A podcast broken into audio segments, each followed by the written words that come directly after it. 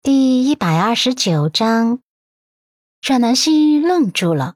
谈妆如果这个话题好像让人有些刺激啊。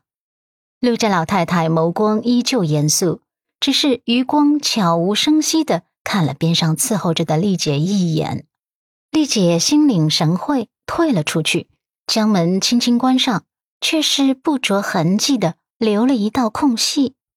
老太太的眸光幽深的看了门口一眼后，然后再次板着脸开口：“丫头，想必你已经知道庄如果这个人了。没错，她是漠北的前女友，跟漠北相恋过两年，最后被我用钱打发了。”这话让阮南希非常震惊，用钱就打发了？哪有这么随随便便的爱情？老太太端起茶盏，轻轻抿了一口茶水，闭上眸子，用心的感受茶水的浓郁和芬芳。再度睁开时，她的眸子里又多了一丝严厉，恢复了一贯的威严。我掌管陆家这些年，吃过很多苦，也操过很多心，陆家才能有今天的辉煌。漠北将来是要接管陆家的。而他的妻子自然不能是随随便便什么女人。陆漠北的妻子必须要有足够的过人之处，要么家世优越，要么本身优秀到出类拔萃。阮南希一直默默的听着，不知道为什么心头腾起了几分不好的预感。陆家老太太停顿了几秒后，又继续开口。庄如果是单亲家庭出生，家里姐妹俩，母亲身体状况欠佳，家世很一般，而她本身也算不上出类拔萃，所以我极力反对她嫁给漠北。这事当初闹得很僵，漠北甚至一度要跟我断绝关系，可我还是坚持，因为我有我的考量。陆家这样的豪门。是断然不可让随随便便的女人进门的。他又重复了这样一句，他板正的模样让空气中都弥漫了一层紧张的气氛。我在商场里阅人无数，走的路比你们走过的桥还要长。不是我老太婆自夸，我这双眼睛肯定是不会看错的。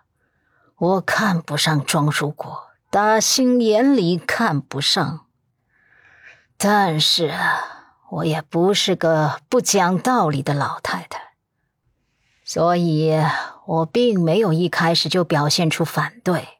我用了半年的时间去深思、去熟虑，试图用他的优点来掩盖他的缺点，结果还是不尽人意。最后。我用两千万，外加一张漠北患有隐形精神病的医疗证明，让庄如果主动放手了。沈南希吃惊的睁大眼眸，重点捕捉到了那句“隐形精神病”。您的意思是说，庄如果之前不知道陆先生有这样的病？陆家老太太眸中的严厉微微的松动，却在一秒后又恢复如常。是他一开始并不知道，就连漠北也是那次才知道自己有这样的病的。他得知漠北有这样的病后，当时就吓呆了，他不敢相信这个事实。一个星期后，他就带着那两千万离开了淮安城，再也没有出现过。漠北那段时间发疯的找他，可他杳无音信。确切的说。应该是不敢露面吧。阮南希看着他，不知该作何反应。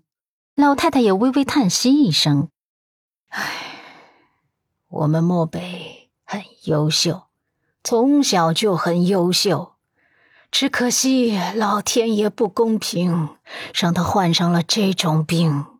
他发病的时候很可怕，我这么一把年纪，每次在他发病的时候。”都会被吓得浑身冷汗。小时候因为这件事都没人跟他交朋友。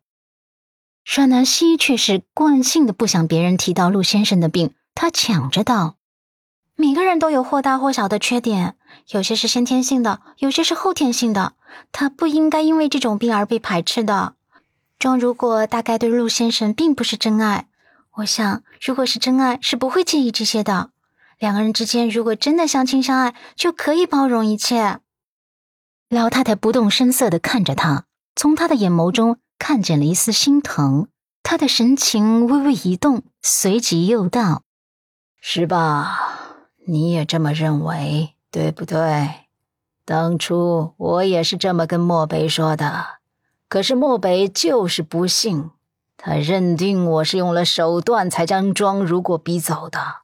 可事实上，我只给了庄如果两样东西。”一是钱，二是医疗诊断。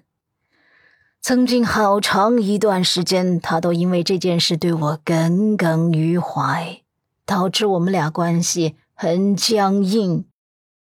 阮南希下意识的叹息。原本他以为，他听见庄如果跟陆先生的爱情后，他心底会有点不对劲的感觉。可是现在，他心里只有心疼，很心疼陆先生当初的心情。那时候他一定很无助，一定很颓废，一定很挫败，因为他的病。有没有想过治疗呢？他沉默了一会儿后又问。老太太威严的面孔上终于浮现了一抹无奈。想过，也治过，小时候就治过。可是精神方面的疾病，你也应该知道，很难治愈的。他不发作的时候就跟正常人一样，一旦发作起来，后果不堪设想。阮南希小脸皱成了一个小包子，她微微的叹息。这种精神方面的疾病的确是很难治愈的。他妈妈也曾经精神方面出现过问题，医生也说无法痊愈。小时候，漠北还比较配合。长大了之后，他直接拒绝医疗。提到陆漠北的病，陆家老太太终于表现出一丝的伤感，像个普通老太太那样伤神无奈。阮南希看得有些难受，伸出小手主动覆盖在老太太有些苍老的手背上，软软的安慰道：“奶奶，你别难受了，这一切以后都会好起来的。”陆先生现在也很少发病了，这就是好兆头。他的话还没说完，老太太已经很冷淡的将自己的手抽了出来，看着他的眸光严肃而威严道：“丫头，今天我把这一切都告诉你是有目的的。”阮南希再次愣住，目的？陆家老太太重复：“通过庄如果这件事，你应该了解现在的漠北。”他表面上淡漠金贵、出类拔萃，可是他的内心因为曾经这件事而变得敏感脆弱，只是他从来不会表现出来而已。最重要的是，因为他的病不能受到任何刺激，所以……阮南希看着老太太凉下来的眼神，连忙抢着接话：“所以我以后不会再刺激他了，我保证。”他像是个乖孩子一样，还做出了一个发誓状。老太太却是垂下眼帘，将面前的抽屉打开，然后拿出一个米黄色的信封，推到他面前，一字一句沉甸甸道：“所以，我希望你离开他。”